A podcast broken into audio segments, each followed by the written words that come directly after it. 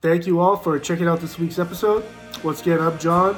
If you like what you heard and saw today, subscribe to our YouTube channel, find us on Instagram, Facebook, and Twitter, and check out our brand new merch store with hats, coffee mugs, t shirts, other cool stuff coming down the pipeline.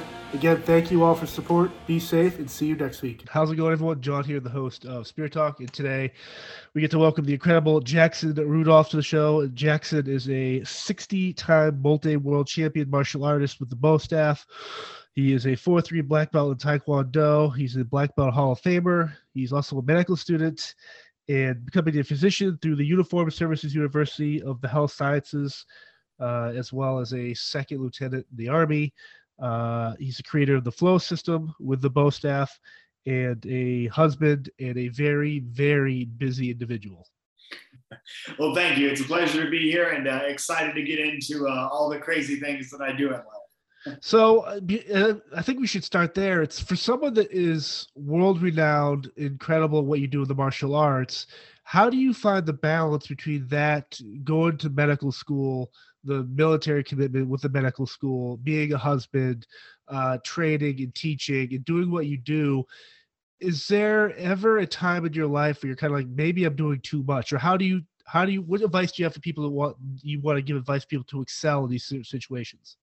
This is by far my favorite question because it like is my entire mission statement as a human being at this stage in my life is you know, we hear so often in, in motivational podcasts and, speeches and things of that nature. Like, you know, you, you pick that passion, you stick to it, you dedicate all of your time to it.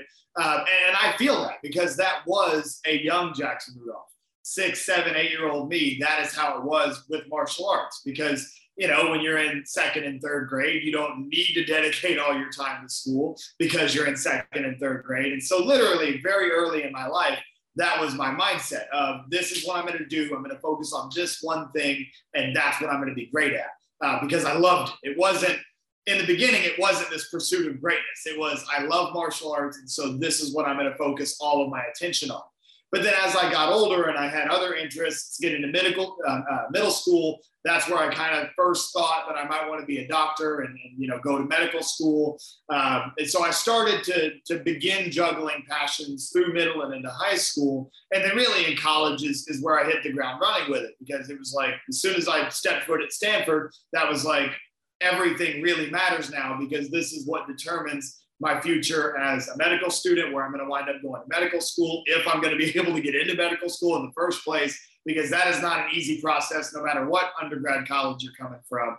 Um, so, really, as I got into college, is where I kind of formulated my new philosophy about this, which is don't let anybody tell you that you only have to chase one passion, because for the last probably eight or so years of my life, I have chased two, and so far so good, right?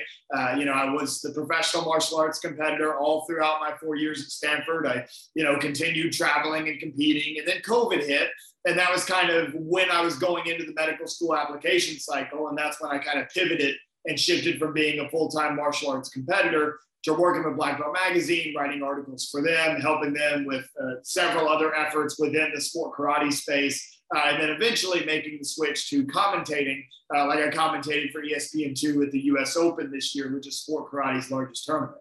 And that is all happening while I'm now in medical school. And so for me, it's I always go back to something my dad would always say, which was, if you love what you do, you'll never work a day in your life.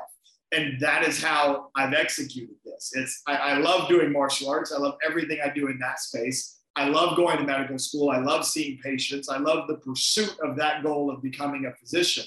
And because I legitimately and genuinely enjoy those two things, people say, How do you balance it? But for me, I wake up and I do what I love every day. So it doesn't feel like a balancing act. And I think that that is the number one message that I want to spread. And I love that we're opening the show with that because so often we hear, like, pick the one thing and go for it. But it's like, if you're ever feeling that internal struggle and, and, you don't know which direction to go, try both. And there will be times that you physically can't do both for whatever reason, but at least give both a try because if you truly love both things, it just might work out. when it comes to those times where it might be difficult, obviously you have a support system, whether it's a wife or family or friends that support you. But how important is that having that right system in place to make sure people holding you accountable to what you're trying to do? And if you do need a break or you need to step away and hey, take a time out, they're to be the ones to step into that. Because for me, and maybe it's just a, a man thing where we never want to ask for help and there's always that stigma of uh, i can get through this i don't need a mental health day what are you talking about that's so stupid but sometimes as i get older it's like you, you meet people who have gone through some actual crazy stuff uh, that those mental health days and those kind of days there you have to take them for yourself but don't be afraid to ask for help and surround yourself with people that will kind of help nourish you and kind of protect you from those type of bad days. So if you can kind of talk upon the importance of having that actual structure around you as well. Right. I had a similar conversation like this with my wife not long ago and i think that it's exactly that. You just have to be willing to be open because everybody goes through stuff. Obviously, there's a spectrum of, of different uh, severities that people go through our, our normal struggles of life, but everybody deals with something. And I think that first step is just having the openness to talk about it and address it and admit that there's something going on or something bothering you. Um, and really, that's the first step, right? And then, whatever that support system is, whether it's in my case, I've got my wife, uh, my parents have always been extremely supportive. So I call and talk to them whenever I need to. I've got a great group of friends. So I've been very blessed that I have a lot of social support systems. Uh, but it doesn't have to be through that. I know there's, I've, I've even got friends who like really don't want to talk to anybody about anything like that. And sometimes their best way to cope with it is go and play Call of Duty for two hours. You know what I mean? Like, so whatever it is, whether it's a social network that helps you and supports you, or whether it's just like whatever that extra hobby is that helps you just get away from it all, uh, which I'll admit I've played some video games from time to time. I'm a big NBA 2K guy. Not saying I'm good at it, but I play it when I get to Right, right. Uh, but anyway, just like having that, having those escapes, and then also having that support system and not being afraid to use it. I feel like so often people are like, I don't want to bother them with my problems. You know, it's, there's there's bigger issues than this. Uh, but like most of the time, whenever I've had buddies come to me about it, it's you know, hey, let's talk about it for 15 minutes, and that changes everything. Before we get into like the, the actual specifics of sports karate, namely the bo staff, one of the interesting things I love about the martial arts and I've never had a black belt. I've watched all the movies. I, I respect the hell out of all the men and women do this. And a lot of the guests on my show, from Graciela Casillas, uh, Loren Avedon, Keith Cooke, Richard Norton, uh, Harinder Singh, all these world champion people, what they do. It's always interesting when they talk about it's what they get out of martial arts besides the physical aspect of it. The idea of hard work, respect, loyalty, determination. And it's interesting when you watch someone like you perform you could tell that you're getting that those those key those points out of it out of what you're doing and it's showing to other people and kids and especially in a sport that you're trying to recruit people into partake in the bow staff and sports karate and keep this legacy going. But those type of things whether it's hard work or respect it's a lot of times i feel other hobbies people do or other jobs or other things you're not really getting that type of stuff out but what the martial arts teaches you it's much bigger than getting a black belt to become a world champion. It's the little things in life that help define you as you move forward when you're well past the age of even doing martial arts, maybe. I couldn't agree with that more. And I think that what makes martial arts so special is no matter which art form you do, like I came up in Taekwondo, but if you do karate, kung fu, doesn't matter. It's built into the curriculum of 95% of the martial arts schools out there. Like in my Taekwondo school, every belt represented a different principle that, that we were taught. Like the very first one at white belt was respect. And we were taught from day one, like the white belt represents respect. And then down the line, green belt, integrity, and perseverance at red belt, and so on and so forth. But just that direct connection, sure, you can gain life skills like that from other sports, but there's no other sport that's going to be that direct about it and say, if you want to advance to the next rank, not only do you have to learn these parts of the curriculum, but I want to show if you're a white belt, can you demonstrate respect? Can you say yes, sir, yes, ma'am, and not just do it because we all do it in class, but do it as a natural part of your vocabulary, as part of your dialogue, right? And that's the first little thing that I noticed from even in elementary school. Like when I was in fourth and fifth grade, I remember adults being like, oh, wow, like you're so respectful or whatever, when I would just say yes, sir, or yes, ma'am. Because other kids weren't taught to do that. Kids that were playing baseball, basketball, football, that wasn't part of how they were brought up. And it was literally ingrained in the martial arts curriculum. Um, and then on top of that, I mean, just within sport karate specifically, but you can do this in any form of the martial arts, the goal setting that comes within it. And then from that, the work ethic, right? Like everything that I learned about hard work and about training to get results that transferred over into my academics, that came initially from martial arts. Martial arts is what taught me, like, okay, these are the things that I need to do to move up to yellow belt. These are the things that I need to do to get first place at my next regional tournament. These are the things that I need to do to be able to win on the NASKA circuit, which is our biggest league, the North American Sport Karate Association. And so at every level of training in the martial arts to competing to being a professional competitor, that was instilling in me goal setting principles and a work ethic that I now carry over into all aspects of my life and the way that that was just so naturally built into martial arts, it's truly unlike any other activity. I have a two part question here for you. Obviously, when it came to you start doing Taekwondo, how did you transition into Bo staff? And can someone go into sports karate without a basis of, say, another martial arts, whether it's Taekwondo, Judo, even karate itself, Hapkido? Like, do you need a specific background before you pick up a Bo staff? It's an excellent question because the people who know martial arts, when I say, you know, everybody knows me as the green bo guy, right? Uh, but they find out that I have a taekwondo background and they're like, well, this doesn't make sense. Like taekwondo doesn't traditionally teach a whole lot of weapons. Like, you know, you kick people, you don't pick up a bo, right? Um, even like the word bo is Japanese, taekwondo is Korean, right? So like, where does this? Uh, so anyway, uh, it started for me because my initial school owner he purchased the XMA curriculum, which came out in the early 2000s. Mike Chat was the founder of it. And Mike Chat was an all time great competitor in his day. I think he's one of like two people ever to get perfect 10s at the US Open, like all the way across the board. So Mike Chat was a big deal as a competitor. And he was also the first guy to do a backflip in a form. And so he really helped introduce tricking and extreme martial arts to the competitive martial arts scene and he was one of the pioneers of tricking in general, which now has its own like subculture, right? And so he came out with this curriculum in the early 2000s, and he called it XMA, Extreme Martial Arts. He sold it to schools, and you know this is early 2000s, so it was like DVDs were like all the rage, right? So it was like this literal binder of DVDs that the school had. Uh, and my instructor and his wife learned how to do sport karate from the XMA DVDs um, and Bo wasn't even part of our curriculum. I had learned chucks, I learned kamas, I learned uh, eskrima. Uh, I even learned a little bit of sword. Like I did everything else, and Bo just wasn't part of what we did. But then when they purchased the XMA program, Bo was a part of that. And literally one day, I had been working on a kama form, and I was going to go compete with that. And uh, my instructor's wife called me over to the side, and she was like, "Hey, you're going to learn Bo today." And I was like, "Okay, cool, let's do it." And uh, I picked up Bo and, and, fell in love with it, and then probably competed with it for the first time, maybe six months or so after that. I had quite a bit of training leading up to jumping into that first tournament.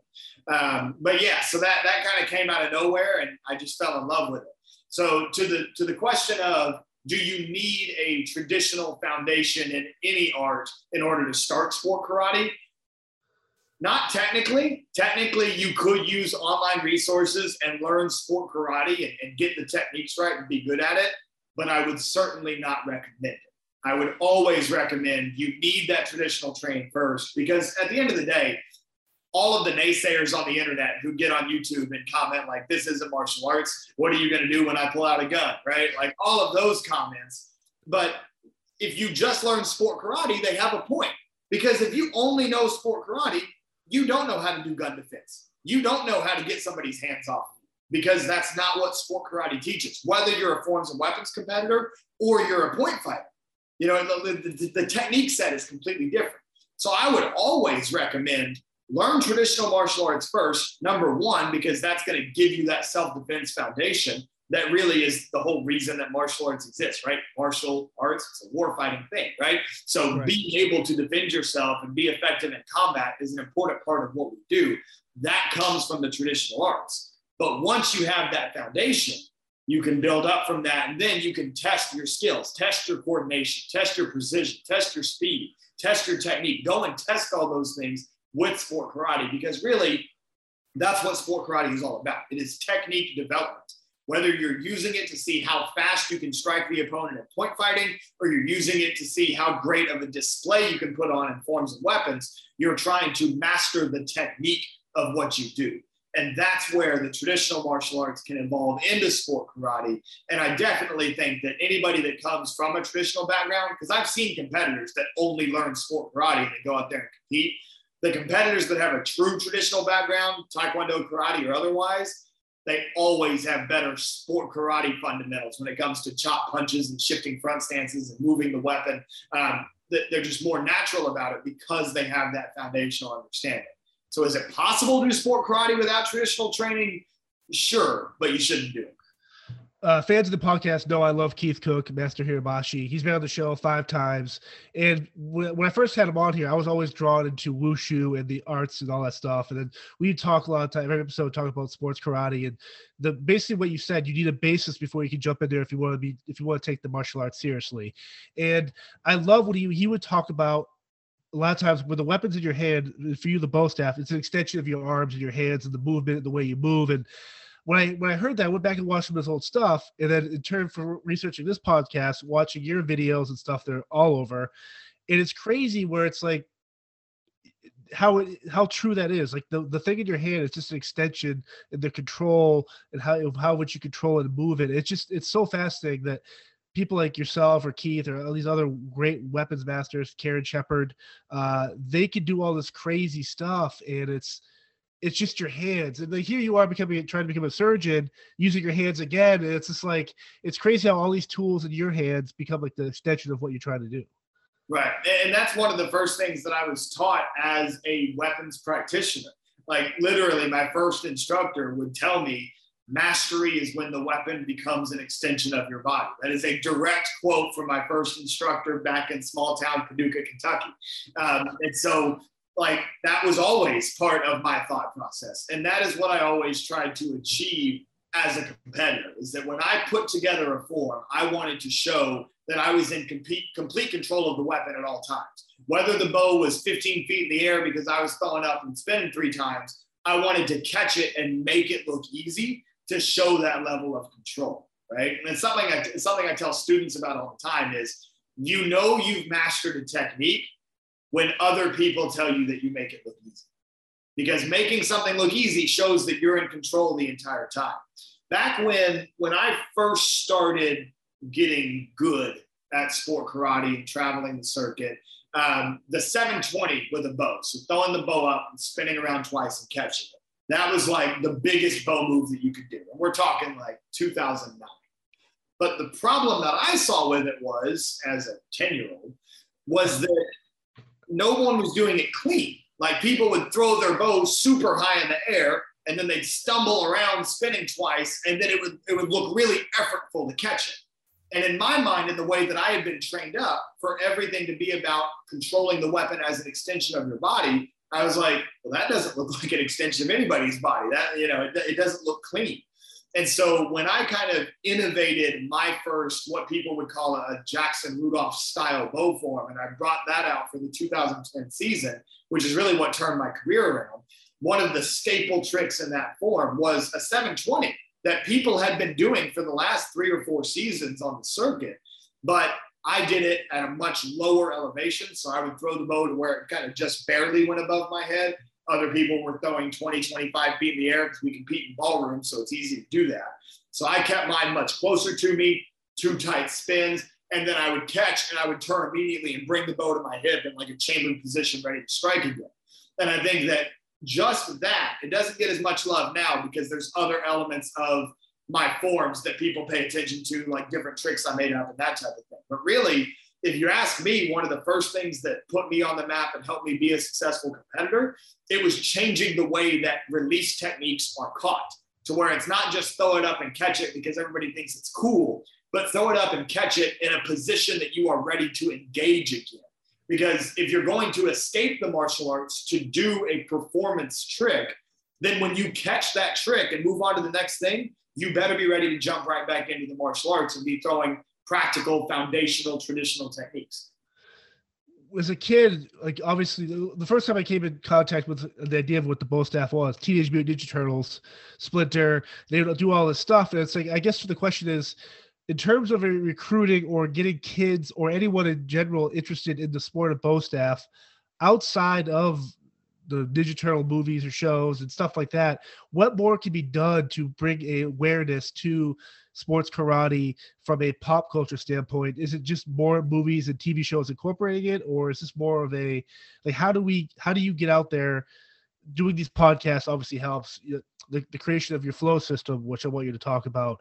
Uh, but what more can be done to get the idea of sports karate out there to the masses besides the people that when they do watch it the first time on ESPN2 early in the morning, I'm blown away. Like I, when I first watched this back, this is probably God nine, ten years ago. I anytime it's on, I rewatch I watch reruns. I go down rabbit holes on YouTube. I love the idea of these what you guys and girls do with this stuff. And it's like, how do we expand upon that and make sure more people just maybe they might not want to do it, but just appreciate what these men and women are doing. Absolutely. I think it does start with pop culture. And I think that a lot of it is hidden. Whereas back in like the 80s and 90s, when karate movies were all the rage, right? Obviously, there were things like the Ninja Turtles, uh, the Karate Kid, right? And then all of like the foreign martial arts movies that came out, you know, back in, in that century, it was very direct. Like, this is martial arts. This is what the movie is all about. So let's go try this. Whereas now, a lot of the, the top sport karate competitors, they go on into the stunt industry. That's kind of the, the most common next career for sport karate competitors. And it's hidden because they're doing the Star Wars stunts and they're doing the Marvel and DC superhero stunts. And a lot of it, Bo winds up in there, right? Like you look at Rey in Star Wars and she's using a bo. That's what she's doing. You look at they still need to make a Gambit movie, which hopefully they call me when they make that happen. But like Gambit, that's like the perfect bo superhero, right? And then there's always like little scenes where you know somebody picks up a staff. I think there was one in Batman Superman with like the uh, the kryptonite staff or whatever, right? So it gets in there, but the connection isn't so easy because you don't know that that's a sport karate person that's coming in and doing the stunt work. It's just Batman, you know what I mean? And so it, it's it's not as easy for the audience to recognize where it came from. And so, how do we get it out there more in this era? I think social media is a massive tool. Uh, obviously, like things go viral and new sports get new exposure all the time. Um, but even more than that, I feel like it's also going to take a, a, change in the direction of the powers that be in the sport karate space. All of the, the league owners and tournament promoters, for so long, I feel like all of the efforts have been focused on get more competitors into the tournaments. And so all of the marketing has been to the martial arts schools to get more kids competing in the tournaments, but you're limiting your market size if you're only trying to bring people in to compete. The market is so much larger if instead of focusing on getting more competitors, focus on getting more spectators to watch the people who are the best of the best because spectators are always going to give you exponentially more money than the competitors will, right? right? And so shift those marketing efforts. Don't focus on, hey, you school owners, bring your kids to these tournaments. There absolutely still needs to be some of that. But the majority of the marketing effort should be, hey, we've got the, the 10 best competitors in the world, the top two women, the top two men, the top three point fighters, whatever it may be and they're going to be performing for two hours competing against each other in this show. Why don't you guys come check it out? Tune into this stream on Black Belt Magazine or wherever it may be, you know, at 9 p.m. or whatever. Like doing that type of, of marketing and focusing on the spectator and growing the viewership, to me, that's the way we get it to grow. And the more fans of the sport that you get, that's where your inspiration comes in more fans of the sport there are, the more kids are going to be coming into martial arts schools, and then they'll make their way through the pipeline and wind up being competitors at the events as well. Growing up, again, growing up, I remember walking down the grocery store aisles and see like the black belt magazines, like Richard Norton or like Bruce Lee or Chuck Norris or uh, Gene LeBell, uh, rest in peace, uh, recently. Um, so for when you come into when I saw that stuff, I'd just be drawn into a person with a weapon or doing a martial arts dance or a karate chop. I, I miss seeing that stuff. I miss seeing the physical print and the the ads you'd see on late night television of these competitions happening. And it's like where do we how do people again maybe you've covered already answered this but the eh, martial arts in general i'm hoping that after the last couple of years with people like researching and finding a new love or trying to pass time fell in love with a martial art or something where it can kind of go back to where it was like again like all of, they do those tournaments on like in California the, the, beaches and all these open tournaments where it's like people are just promoting it. It's it's I had a Matt Mask on the show a couple months ago. He's a world famous arm wrestler, and the same type of thing where it's like everyone knows those guys from ESPN2 back in the day, Rob Bath, John Brzenk, all these people you used to watch, the Pete Webers and bowling, uh, Jeanette Lee and, and uh, pool cues and stuff. And but those people, it's like that that aura lost. It's like trying to promote a sport that again, but people might not understand,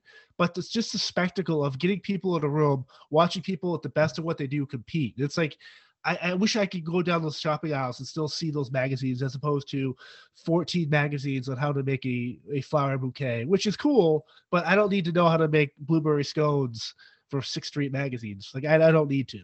Right. And that's one thing that I love. So I worked with Black Belt Magazine directly in their office for a year. So a lot of people actually don't know this because it was kind of that weird time warp, like right yeah. after the COVID shutdown, but like not everybody was comfortable being out in the world yet still. Um, and so during that time, so I graduated from Stanford in the spring of 2020 and then the COVID shutdown was kind of around there. And then as soon as the COVID shutdown ended, um, a lot of people don't know this either. It takes a full calendar year to apply to medical school. It's not like you just fill out your application and send it in and see what happens. It is a whole process. Like there's an initial application, you send that in, and then some months go by, and then you do secondary applications and you need to have your secondary applications all typed up ahead of time so that when you get the offer for the secondary, you can submit right away. So you're one of the first people they see. And then you do interviews, and then you can maybe tour the campus. It is a whole year long ordeal.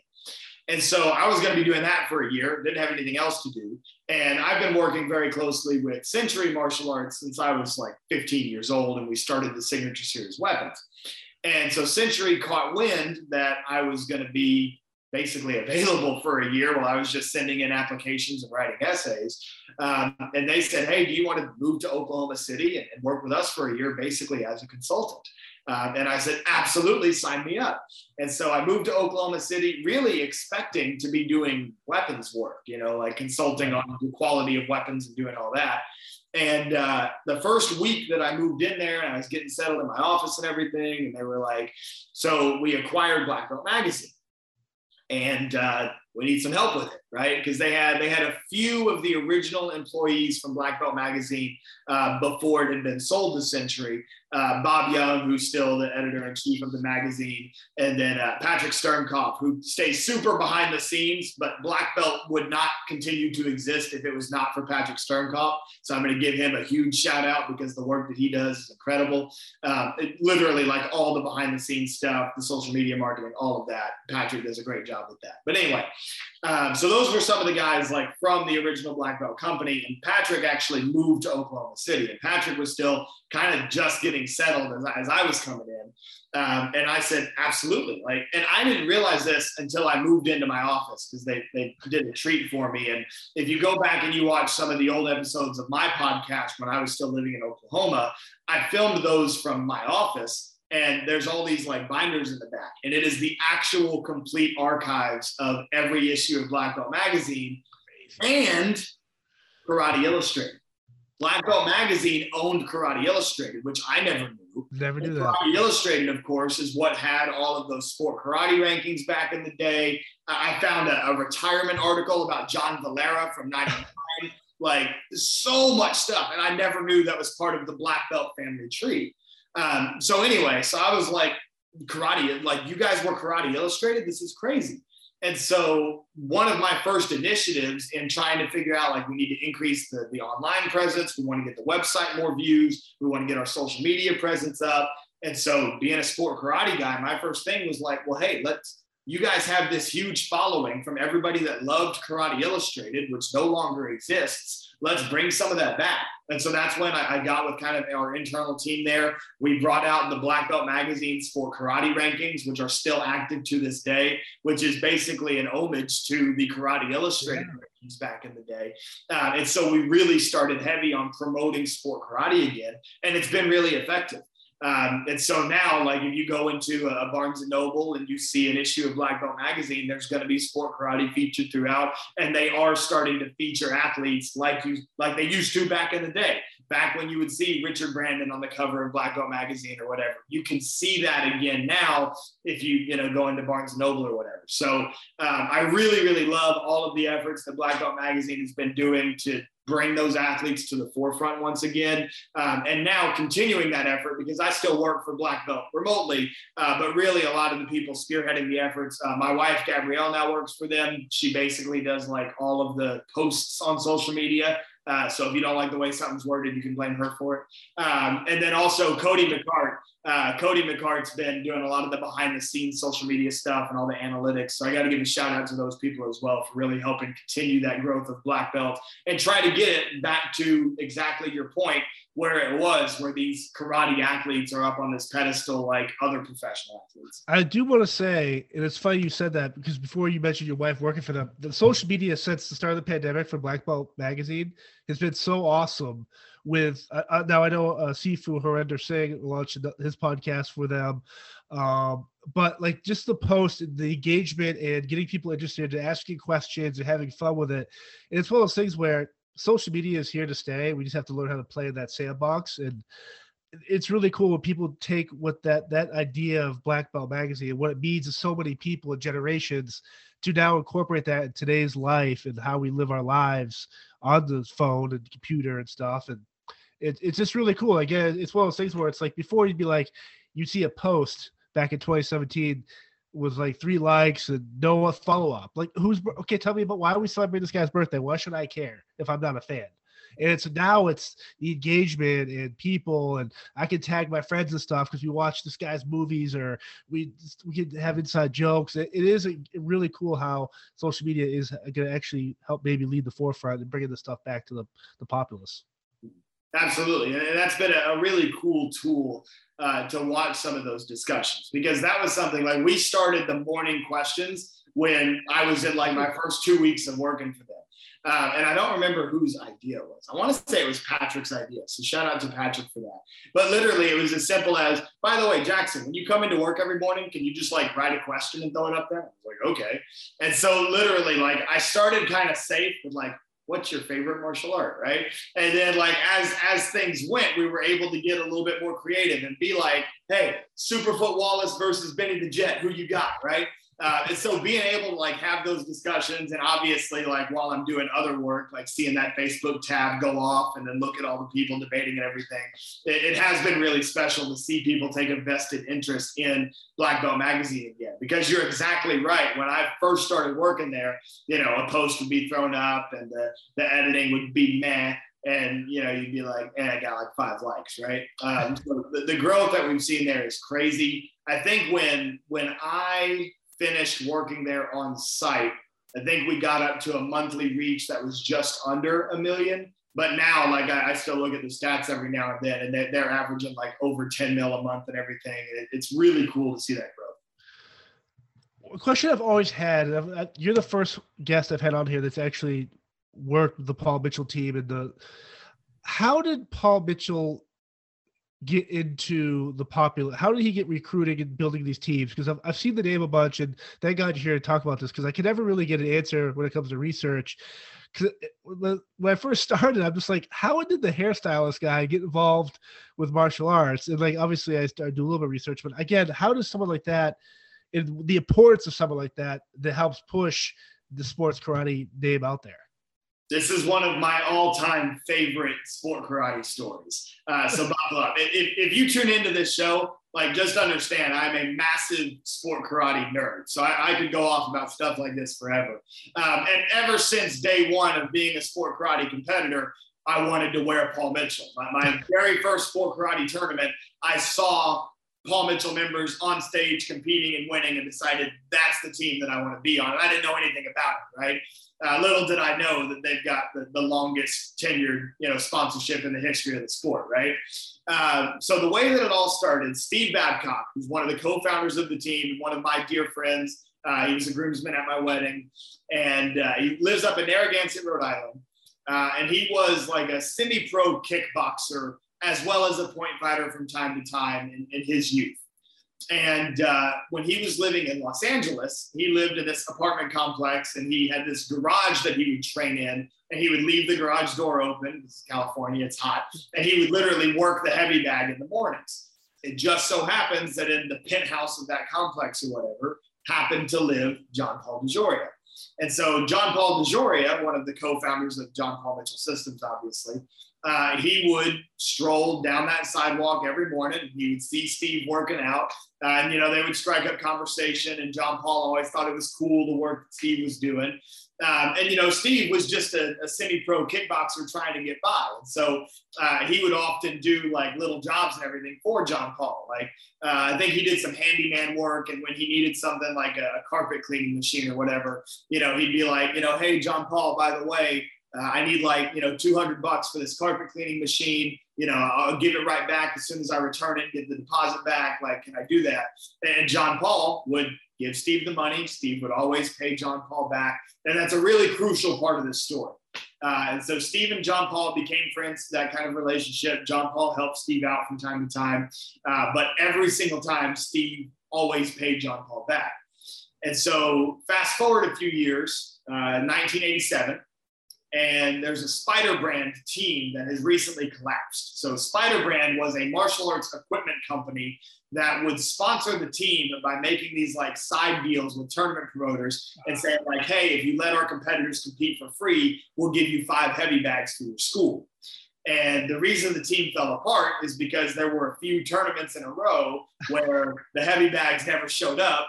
And uh, so there was even one tournament where the tournament was like, uh, yeah, you, you, guys, you don't have a hotel room, you don't, you don't have anything booked, like you can't, you can't be here. You know what I'm saying?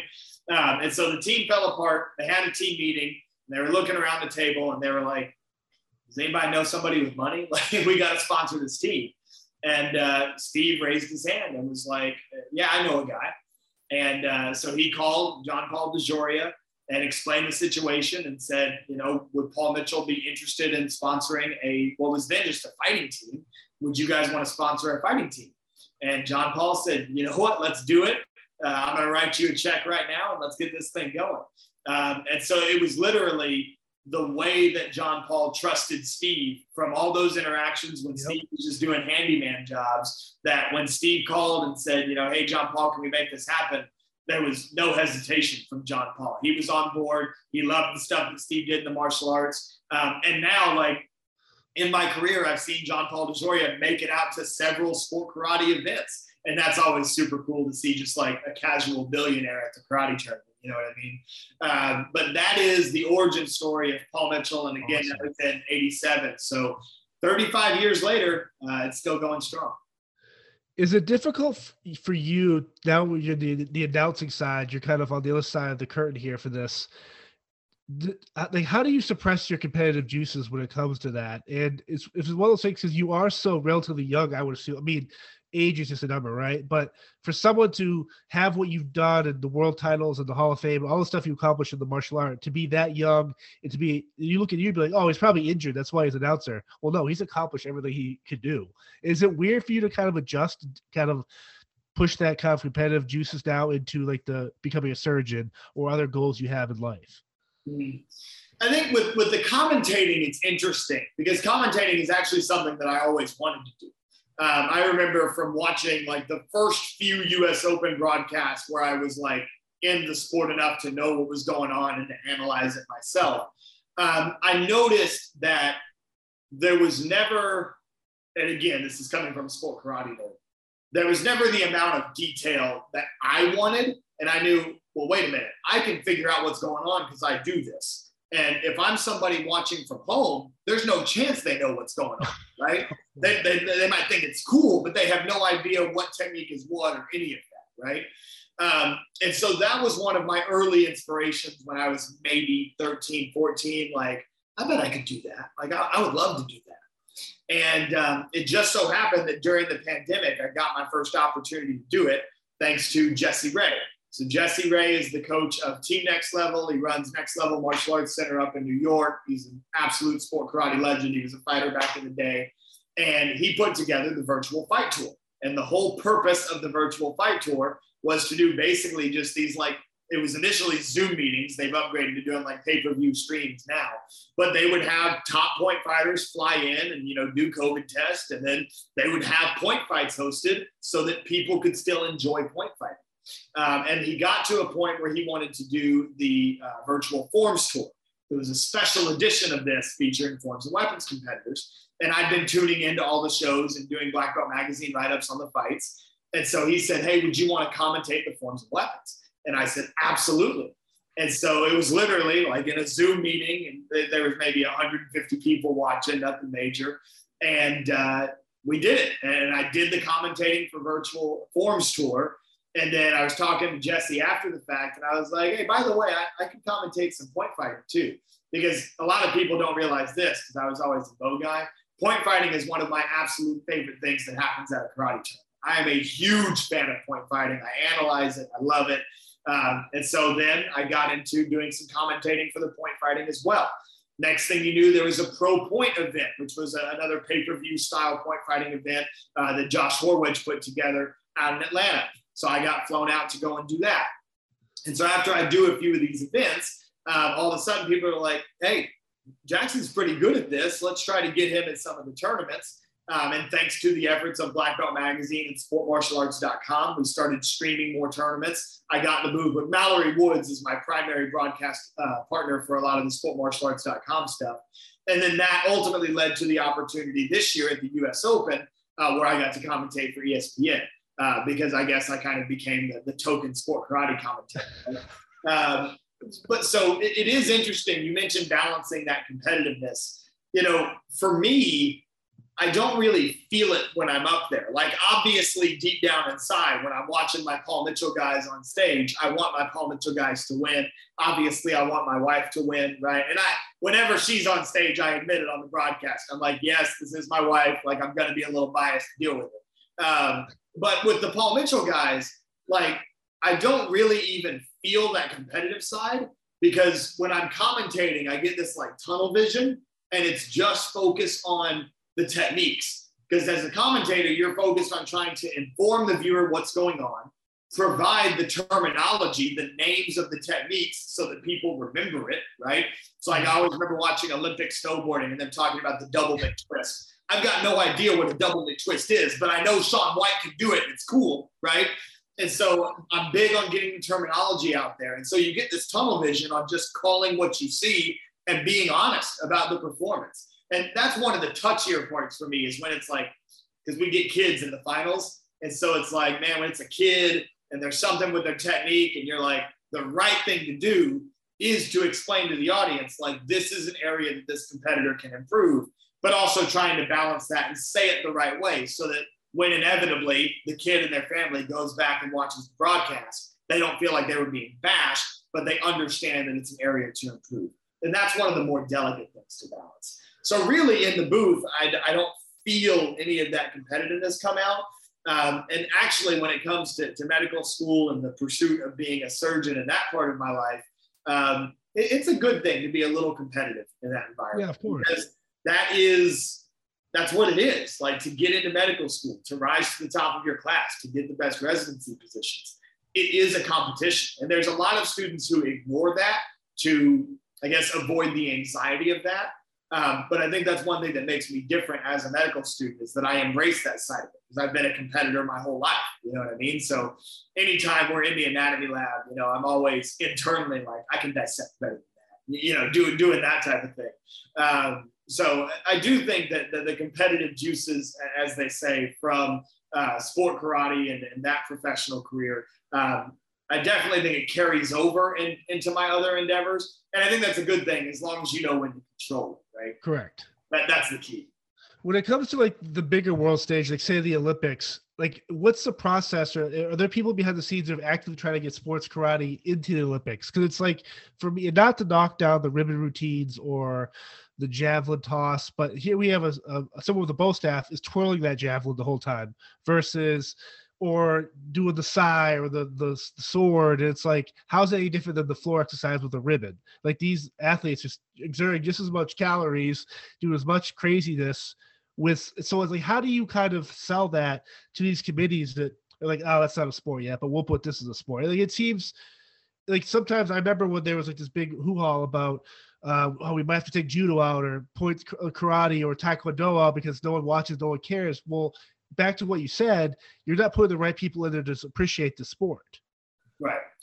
With the Olympics, it's it's a weird subject. So there are people within the sport karate community who are making an active effort to get sport karate into the Olympics. Um, I believe that the IOC recognized kickboxing as at least yes. a demonstration sport or something like that not long ago. And that's a credit to the World Association of Kickboxing Organizations, WAKO, and Roy Baker, who's now the acting president of WAKO. Um, and he's been doing a lot of great work over in Europe to get, I mean, there, there were International Olympic Committee members at the last Irish Open, watching the action and, and, seeing everything unfold so that they could kind of assess if it was going to be a viable Olympic sport. And shortly after that is when we got to hear some of the news about kickboxing being a demonstration sport. And obviously, if kickboxing's in, that could open up some things for point fighting. What's also weird is that point fighting is like a totally different sport from forms and weapons, obviously. So, like, right. if you get one, do you get the other? That that's kind of up in the air. Um, and so, if we ever do get that big shot into the Olympics, I'm all for it because that's the exact exposure that the sport needs. But I've also been of the school of thought that sport karate, at least forms and weapons, the extreme stuff, doesn't feel like an Olympic sport. It feels like an X Games sport. And so, oh, we don't market that angle right? Interesting. Yeah. So it's an extreme sport, right? Like if you want to do the traditional karate in the Olympics, that feels like an Olympic sport. Market traditional karate to the Olympics because they keep they keep it limited to the traditional arts. Judo, Taekwondo.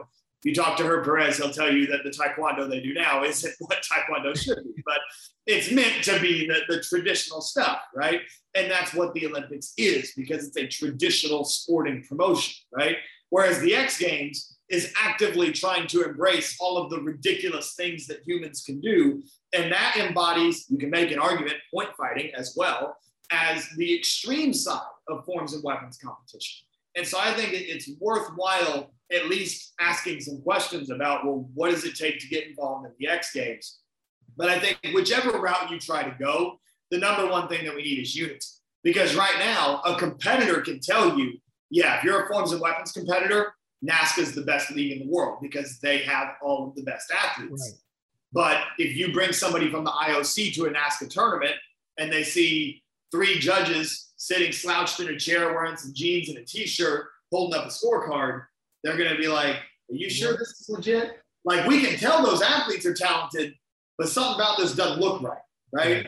And because there's that lack of professionalism and the lack of unity, right? Like the fact that there's so many different acronyms all around. Like, yes, there is NASKA, and NASKA does have the best competition in North America, but WAKO, the World Association of Kickboxing Organizations, they have the best competition in Europe. And then you can make arguments about where's the point fighting better. Is the point fighting better in Europe or is the point fighting better in North America?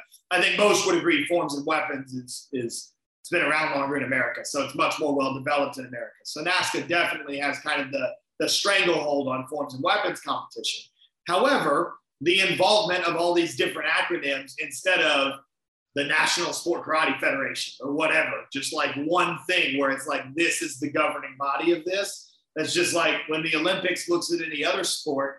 I forget what I actually wrote a Black Belt Magazine article about this uh, with regards to curling, I believe it was. I was like, curling has one unified professional league if you want to see the best curlers in the United States, you go and you watch this. We don't have that in sport karate.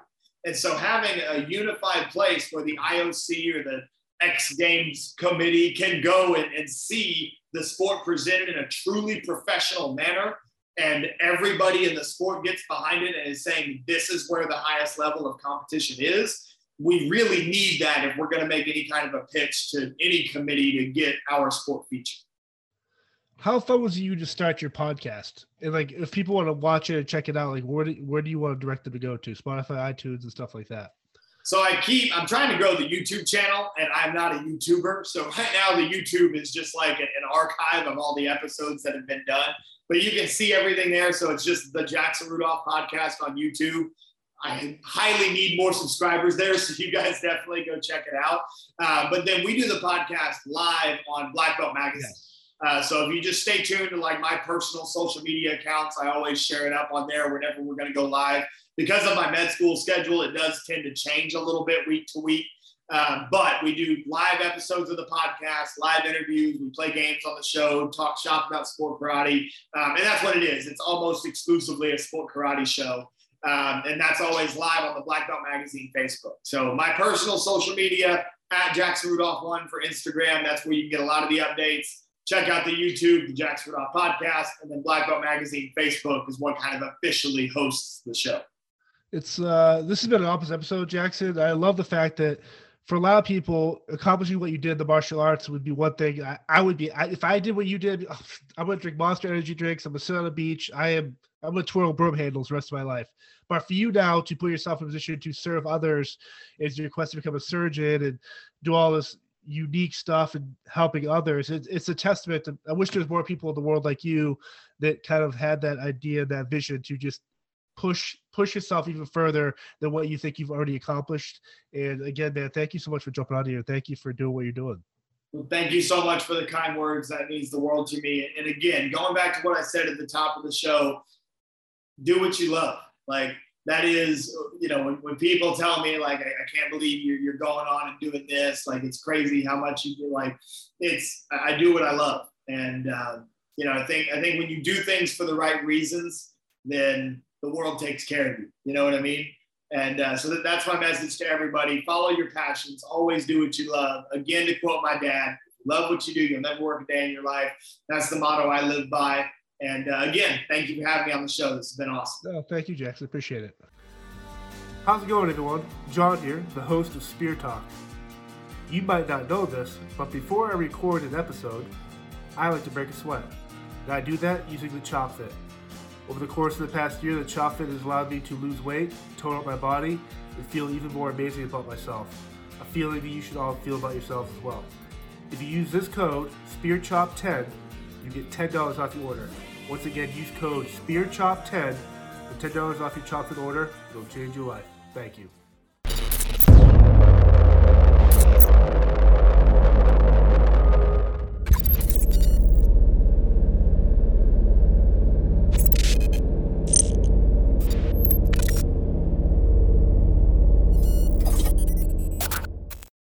The Podcast Super Friends is a monthly meeting of five podcast producers Hi, I'm Katherine O'Brien from Branch Out Programs in Baton Rouge, Louisiana.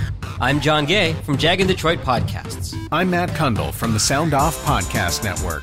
I'm David Yaz from Pod 617, the Boston Podcast Network. And I'm Johnny Peterson from Straight Up Podcasts. Together, they form the Podcast Super Friends, an alliance of podcast masterminds sharing best practices, insights, and discussions to help make you a better podcaster. Follow or subscribe to the show on Apple Podcasts, Spotify, Google Podcasts, or at soundoff.network. I'm Jeff Woods, and I'm shining a light on music and the rock stars who make it. He just was one of those people, he, he stood out. He was a magic guy. He really was a magic guy. All, we all have faults. He had the same amount of faults as we all have. This was before Led Zeppelin. Robert was full on. I mean, he was Led Zeppelin without the band behind him. He had the hair, the jeans, the whole thing, you know, and he was amazing. The Records and Rockstars podcast, heard around the world and yours to hear wherever you get podcasts. All the episodes from JeffWoodsRadio.com.